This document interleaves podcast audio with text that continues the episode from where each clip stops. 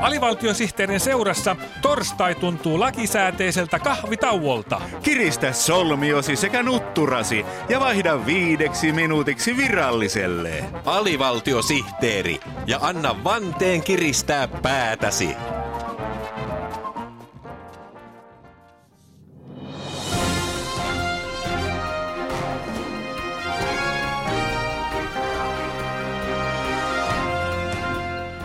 Tänään AVSTTn uutiset lähtevät liikkeelle ensimmäisestä uutisesta. Aiheitamme ovat muun muassa Tsiikin sadonkorjuuhitti villitsee. Artisokka irti vetoaa juurettomiin kaupunkilaisnuoriin. Tsiikin vasemmistohitti kuohuttaa. Sinikka Sokka irti vaatii Tsiikin omaisuuden sosialisointia. Cheek sai oman perunalajikkeen. Räpin ystävät kuorivat nyt Cheekli-perunoita.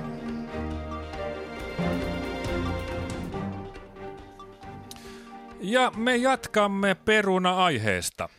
Viime päivien kuumin peruna on ollut hallituksen suunnitelma poistaa työntekijöiden sunnuntaikorvaukset. Sunnuntaikorvausten poistolla hallitus pyrkii parantamaan Suomen kilpailukykyä myös sunnuntaisin. Sunnuntaityöläisten keskusliitto STK on tyrmännyt hankkeen totaalisesti ja on uhannut hallitusta sunnuntaityöläisten lakolla, joka pidettäisiin maanantaina.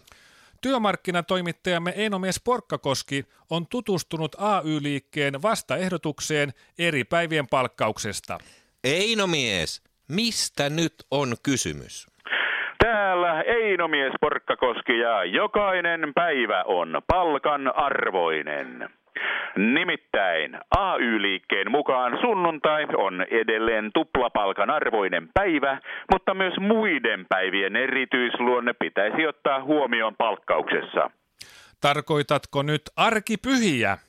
En vaan kaikkia viikonpäiviä, joita AY-liikkeen laskelmien mukaan on viikossa seitsemän.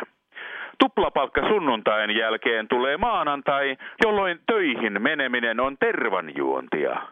Niinpä maanantain palkan pitäisi olla kolminkertainen, jotta työntekijät tulisivat töihin mielellään. Hyvä idea. Tuossahan on totuuden siemen.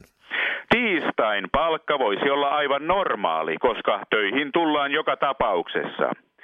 Keskiviikko on akuankka päivä, jolloin iltapäivällä tekisi mieli lähteä kotiin lukemaan uutta akuankkaa hieman aikaisemmin. Jotta työntekijät malttaisivat pysyä töissä, keskiviikko-iltapäivän palkkauksen pitäisi olla 1,4 prosenttia korkeampi plus koulutusvapaat kolme päivää per vuosi. Laadukasta ajattelua. Torstai on AY-liikkeen esityksen mukaan päivä, jolloin alituinen töissä käyminen alkaa jo vähän kyllästyttää. Tämän kompensaatioksi esitys esittää, että joka kolmas torstai olisi palkallinen vapaapäivä.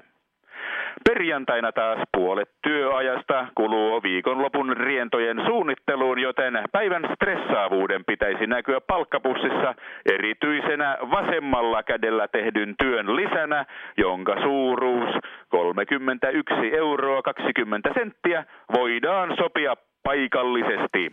Pätevää päättelyä. Entä sitten lauantai?